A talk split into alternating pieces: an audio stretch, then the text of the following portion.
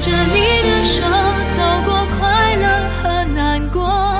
大家好，我是糖蒜广播的明星主播蔡淳佳。过几天我就要来糖蒜上班了，请大家关注我在糖蒜的最新节目。不如用心去感受，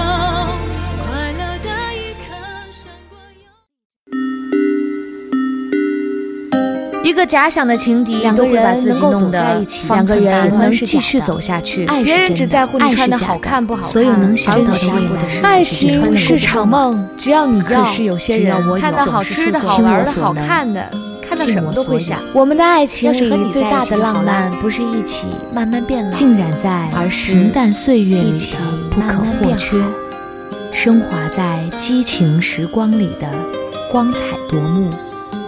欢迎收听《糖蒜小声说》。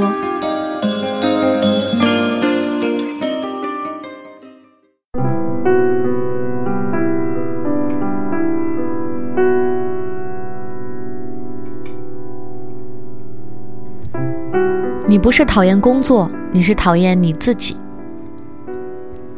前几天同事找我吃饭，跟我抱怨，这次考试他们班的平均分全年级最低，不及格全年级最多，由此引发了一系列声讨中国教育的言论。期间穿插着教师生存压力太大，薪资水平低于中等餐厅服务员，连学校门口卖鸡蛋灌饼的小哥都不如。我真讨厌这份工作。我抬头问了一句：“你会做鸡蛋灌饼吗？”他睁大眼睛看着我说：“我怎么可能会？再说那得早上七点起来和面，我可受不了。”我还没劝好同事，这周末表弟又光荣下岗。他本来是一家游戏公司的设计，全公司目前最大的项目就是争取代理韩国某热门游戏。结果在与同行竞争的时候，表弟和他的团队败阵下来，被老板痛骂了一顿。表弟越想越生气，一怒之下辞职了。我真讨厌这份工作。他坐在星巴克明晃晃的玻璃窗下，疯狂吐槽了一个下午。瞧，又来了一个抱怨工作的。网上有无数的文章写到工作，什么谁的职场不委屈，最招人讨厌的十种职业，哪种工作不挨骂，层出不穷。真是干一行骂一行，干一行恨一行。可是你真的有认真的思考过吗？为什么我们这么不满意自己的工作呢？我曾经在一家外企做了几个月的主管助理。一开始的时候，我特别喜欢这份工作。我每天顺着人流，在北京最繁华的地段下车，跟在那些精致妆容、一身战袍的职场精英的身后，走进金碧辉煌的高档写字楼里。那时候，我觉得这是我这辈子最喜欢的工作。可是过了没多久，我就发现外企不是学校。没有人在意你的英语、计算机水平是不是全年级第一，尤其我们是最低档的主管助理，生活琐事一大堆，更多的是看你待人接物和处理问题的能力。一开始我还干得特别起劲儿，早来晚走，沉浸在新鲜和好奇里。可就在我的主管出差了，我需要独立处理部门中突发事件的时候，我栽了大跟头。当时我们部门负责给相关客户免费赠送家电试用，我分好货单，联系好了运输部的司机，主管发来信息，特别嘱咐我把运送安装费做在这个月的公关费里，千万别让司机开口向客户索取。就在送单子的时候，一字不落地写在了注意事项上，通知了运输部队长。中午吃饭的时候，还没回到工位上，主管的电话就来了。他暴跳如雷地批评我，怎么这么大了做事没脑子？我听得一头雾水，实在想不起来我做错了什么。他说运输部队长非常生气我的措辞，什么叫做千万别让司机开口？我们司机没这么不懂规矩。我这才意识到自己还是太年轻，说话太不艺术了。首先，我的职位是助理，造句一定要符合自己的身份，把主管的话单纯的复制粘贴，肯定有越级之嫌。其次，司机确实辛苦，又要找人负责安装，若还不能收取费用，确实心里会很不舒服。而且千万别让和开口索要这几个字也透露着命令和不信任，好像他们总是占用户的便宜似的。可惜这是我的第一份工作，年轻的我太单纯幼稚，还没学会审时度势、圆融周到。这件事的恶劣影响一直在我的心底没有消除，我像霜打的茄子一样，每一次去运输部都尴尬得抬不起头。后来我发现，我越来越讨厌这份工作了。我不喜欢他总加班，遇到紧急的公关危机还得连轴转。连周末都休息不了，我也不喜欢他总翻译外文资料。我不是英语系的，每次总部的产品资料出炉，我都得不眠不休好几天才能交差。我也处不好同事关系，他们谈论的都是各大奢侈品牌每一季的限量版，还有各国经典小吃。我越来越讨厌这份工作了，我再也不偷偷的自命不凡了。能进入这里真的很幸运，但能不能待得下去可不是靠运气。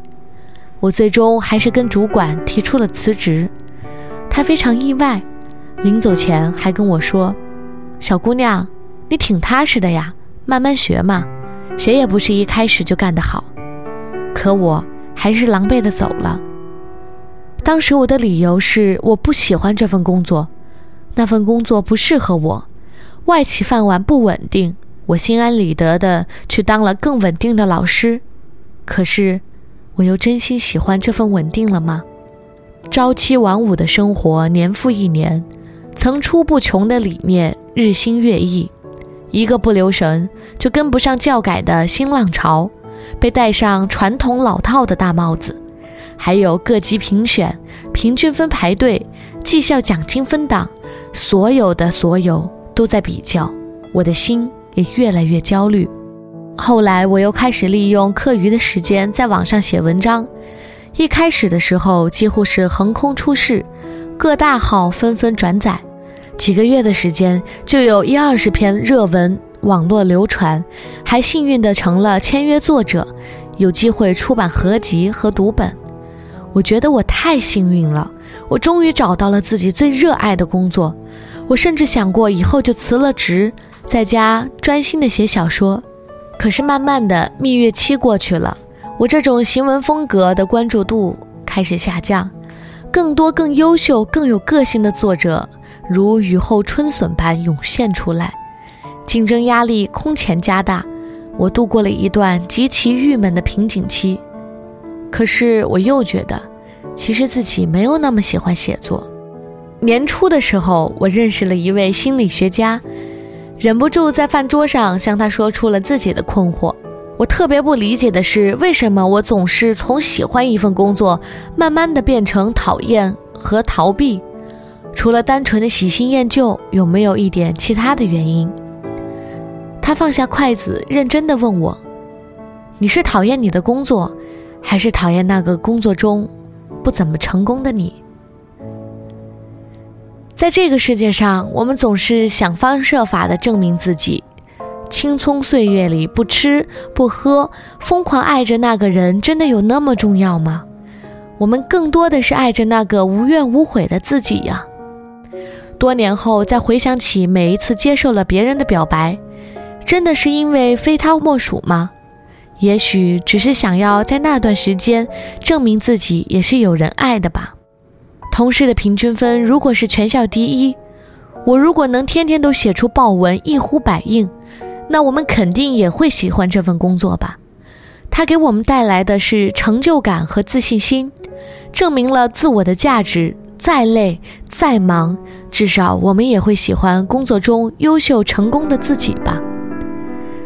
表弟的韩国项目如果顺利的拿下了，也许此刻他正在热火朝天的指点江山。卷起袖管大干一场，就像当年和我一起做助理的小七，情商高，业务强，在外企如鱼得水，如今已经是部门经理了。我们真的这么讨厌现在的工作吗？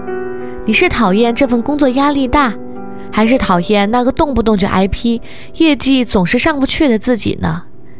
你是讨厌这份工作太稳定，还是讨厌那个磨灭了斗志、不思进取的自己呢？我们不是在讨厌工作，而是在讨厌那个不争气的自己。同样，我们也许不太喜欢这份工作，但依旧会感激那个永不言败、永不放弃的自己。突然想起张德芬说过的一句话：“亲爱的，外面没有别人，只有自己。”